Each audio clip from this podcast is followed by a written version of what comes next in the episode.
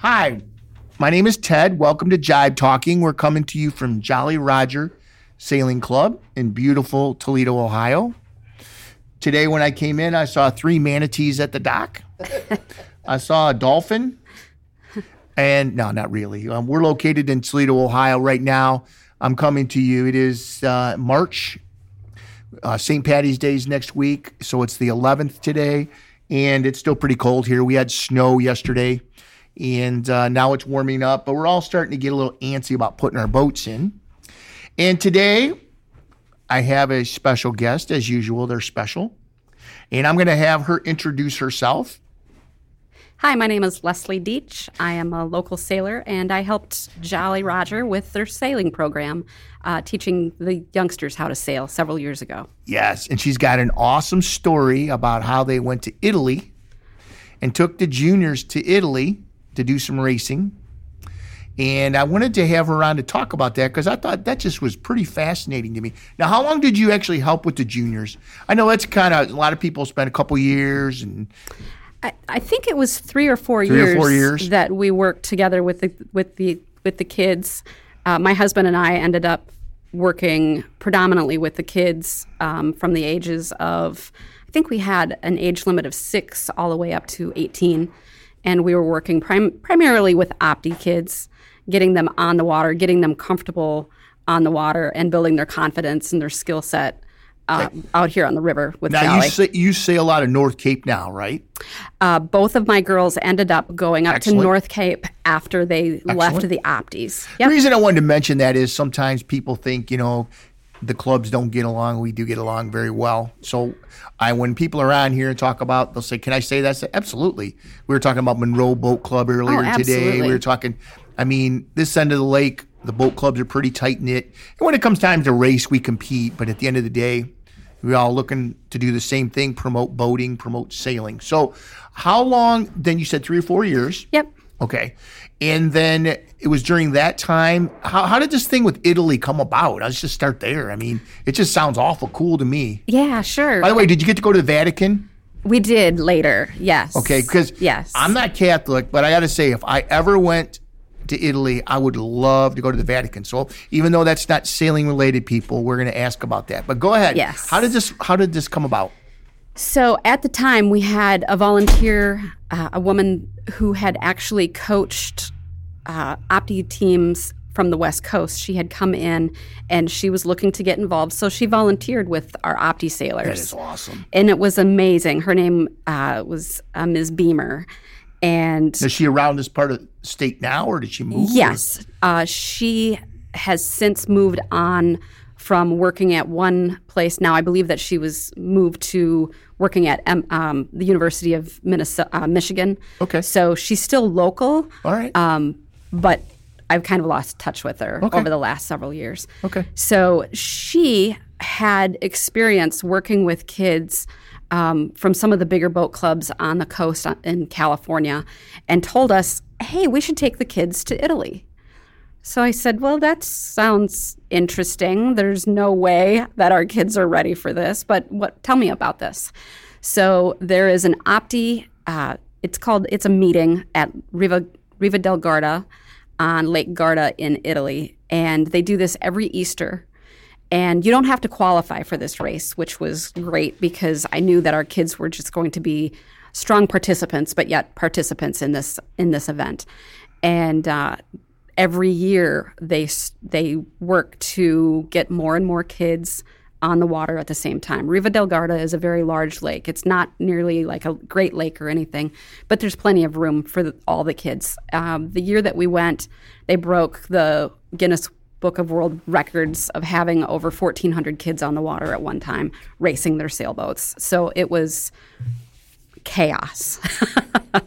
so the biggest part that um, once we realized that this could happen, my husband and I talked about it. We offered it up to all of the juniors and said, there are two classes. It's based on your age group. There's the cadetti group, which is the younger group, and the juniors, which is the little bit older group. Um, and you could see kids on the water. You can be in your Opti with the Opti Class Association until you're 15 years old. So with that, we had plenty of kids offered the opportunity, and we ended up three of our juniors here did go to Italy. Now, were they opties? All yes, opties? all this was opties. all opties. This is an all opti regatta, word. and it was like I said, it was like chasing cats. It was the most amazing thing that I've ever seen. Um, as far as So they didn't sailing. have all 1,100 race at once, obviously. No, they did. They put every kid on the water every day. The kids were they That must have been an exciting start. they they ranked them. So they, So they staged them. They- They, everybody didn't start at once, though. Um, no, but they had various race courses, and they Okay. would th- say they had five race courses, and they would have hundred kids in a line, and that hundred kids would sail out. That's the ki- Those are the kids that would they would race against each other for that for that particular race. And then as soon as they took off, the next ones would be lining up and getting ready to go. The courses were pretty big. The courses were so far off shore that as adults we could not see. And Lake Garda, you cannot have a power boat over a certain um, a, a certain motor size. So we didn't have the opportunity to go out and watch our kids.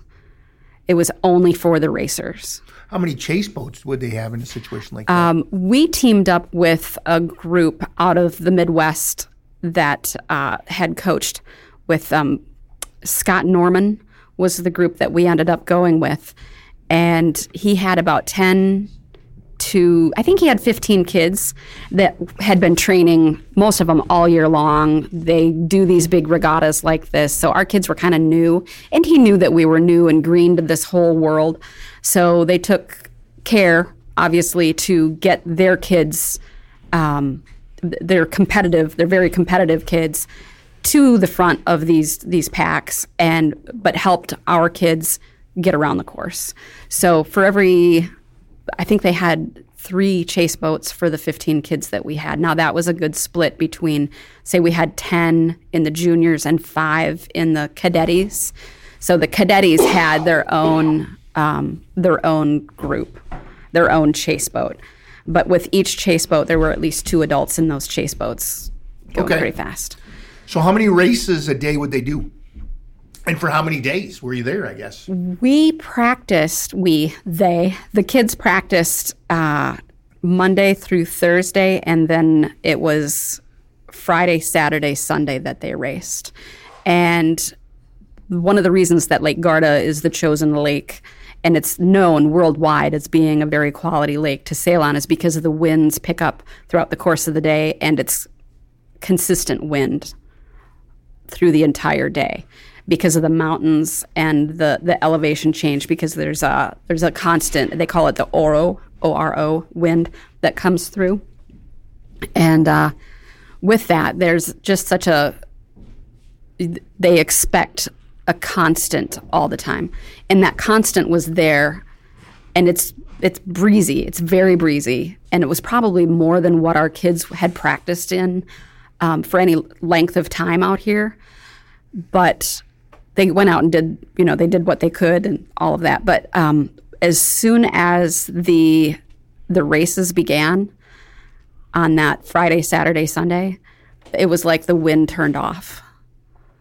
So all of this preparation with heavy winds just turned off. And mind you this was in march. This was easter of uh, 2018 and it was the end of march beginning of april so it's cold all of these kids are in dry suits. They're layered up, they're in dry suits. The water's splashing over. Uh, they don't speak each other's language. So when they're cruising around the course, they're actually you had we we had to supply our kids with handheld radios, the um, the wa- like walkie-talkie type radios, so that they could communicate if they did have a problem. Now, of course, all of the race boats from all over the country, or all over the world, I should say, we're always looking out for the other kids. These are kids. Everybody knows they're just kids. But um, there were times where my daughters were actually off course and did not have access to their own coaches on the water when I believe it was a Danish coach gathered Cecilia up, for example, and took her to her team that was practicing. So this was quite an experience for our kids. I I do feel that while it was an amazing experience for our kids, and we were not last, we were not the dead last kids of all of this. Um, and I'm very proud to say that we went and they had this experience. I don't know if they would they they, they would say that they had enough experience to go do it again. So here's a question that begs asking like how do you since you can't really transport your opti, what do you how do you get a boat? So that's why we went with the group that we did. They had at least 10 or 15 years experience doing this already. And what they do is secure from a boat manufacturing company, they will secure the boat and you charter the boats. So you charter the boat, the all the rigging is separate, everything is separate. So that was part of the fees to get to Italy was to um, obviously have that, but we did have to bring our own sails. So oh, interesting. We transported three sails. We actually transported more than that. I think we transported five sails in case we had a breakdown um, for our kids because we wanted to give them every opportunity. Uh, but we had to check them on the plane, um, switching planes, getting from we flew into Milan and getting that to Lake Garda on this bus that we had to rent to get everybody there. So it was quite the experience. And then after the races, we ended up um, checking that and shipping the sails home. So Where that we didn't you have stay to. when you were actually there at the races? When we were there, we had uh, Airbnbs. Our uh, two of the kids stayed uh, in Airbnbs with their families. That would be my husband and I, and they were uh, small apartments so we could walk back and forth to the lake where we were dropping off the boats and the kids, um, and then one stayed hotels. But it's it's this town is so used to having these kids come in. You could leave the kids as, as soon as they got off the water. Of course, they're they're cold, they're hungry. it's been a long day of practicing or racing, and they're exhausted. So we would bring them back in, get them something to eat, let them rest for a while. And there were always events because this is such a big deal. Um, there were many sponsors, but they would all come in and uh, there would be a little communication back and forth with different teams in different countries and whatnot. Uh, but overall, it was they were pretty much on their uh, like our team was on our own, and um, they'd rest and then they would get up at night and they would go we would let them go get gelato in the in the square or whatever. So they had that that a little bit of freedom. Now mind you that's in 18 so my daughters were um, much you know obviously younger. So i think mallory was 10 and uh, cecilia was 11 and the youngest one had just turned 9 uh, you know what you might need to cut this out but the, Oh, the, the okay. youngest uh, Elise was she'd just turned nine right after that, so I think maybe twelve and thirteen. My daughters were twelve and thirteen. So the most amazing part, and I really want to stress this, and I hope this becomes part of it, is the amount of support once the families decided that this is what they were going to do, the amount of support that came from Jolly Roger, AYC, and ILYA to get these three kids there, knowing, all knowing 100% that these kids were going to do their very best, but also knowing they're not at the top of their fleet. They knew that. And yet, everybody at the club was so supportive. They were attending fundraisers. Um, AYC members from various clubs were coming in to support these kids. Uh, there was a send off party that happened for these kids. There were people that were giving them like little Catholic charms and whatnot to keep them safe on the water. The amount of support financially and um, just mental, emotional support that these kids had was tremendous. And with that, we it was my job to get the kids in front of the membership or in front of AYC or in front of ILYA to give them that opportunity and all three kids had the opportunity and took the opportunity to speak to a room full of adults at least once to give them that kind of experience of being able to communicate who they are, what they're doing, and what they need. And that kind of experience with this kind of an age group is phenomenal. Now I can say proudly, um, one of the one of the sailors that went to Italy has now um, competed uh, at a collegiate level. She's competing. She's still on the sailing team. Um, her freshman year, she's at Michigan Tech, and they competed well. Um, the other one is still in high school, and she has competed very well in the ILYA ranks, and um, actually went to nationals last year. And she's also Mallory has now committed to a life on life on the water She's doing maritime transportation. That's what she'll be going into. And the third one, the one that was turning nine, has just been accepted to um, Notre Dame here in, in school uh, for school for high school. That's so awesome. I think the experience of not only preparing them uh, to go, but also having that experience, whether they whether they look back uh, on it as being uh, as prepared as not or not, um, has really, I think, given them experience for life to give them, you know, like to be able to handle the storms that might happen when they're out at sea or to handle the life situations that they might encounter. How It's many countries amazing. do you think were there? I think there were 15 countries there. Wow. Yeah. So one of the days um, in the evening, and we were prepared for this because of the group that we were with. Uh, we brought a lot of, uh, I guess, memorabilia or anything that said the United States on it because they had a big trading thing. All They these did kids. the Olympics a lot, I guess, with pins. Yeah, they they traded for like my life jacket has the United States flag on it. You have a different life jacket. They traded that. They traded candies that were only available here versus elsewhere.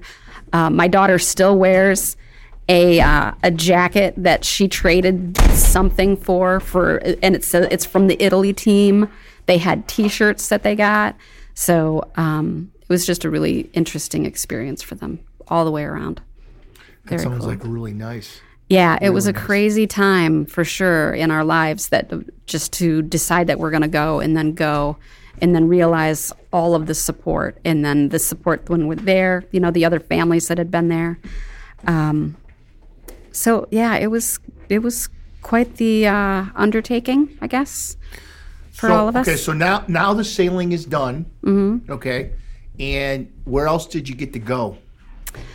Um, after the sailing was done, both families decided to go on to uh, tour Italy. So we took trains and whatnot, and our family went to Florence first Okay. for a couple days, and then we went to Rome for a few more days, and we did go see the Vatican and we saw the Colosseum. We did some amazing. We did tours like we Sure. like the Vatican. If you're going to go to the Vatican, I'm just telling you this: get a guided tour because they're going to tell you the history. They're going to tell you the art that's there. I'm not Catholic either, but I I went I- just I always because of the to go there. just because of the experience. stuff, the yes, and- it's phenomenal. And then since we were there, we um, went to Milan for the last several days, which was incredible as well. So we did uh, several guided tours when we were there. The other family did not do as many guided tours, and they didn't. They did. Uh, they went down the Almaf- the Amalfi coast. I think that's how you say it. Um, on I'm a bus tour correct you 'cause I don't because that's something that they wanted to do. Um, and then we met up again in Rome, celebrated the ninth birthday in Rome, and then uh, we headed to Milan and they headed home. So we took advantage of the the time that we were there. So the first week was all sailing, and for us, the second week was more of the tour. what about food? What was some of the interesting food you had? I go right back to where we were in Garda because you're right next to the Alps. So you're so far north that you get a lot of the German and Scandinavian uh, food. Switzerland, a lot of Swiss food. We did a lot of smorgasbord type charcuterie boards. The one night on Wednesday during that week, the Wednesday was the free day, so we ended up going to a mountain called Mount Baldy, and it's all snow covered peaks.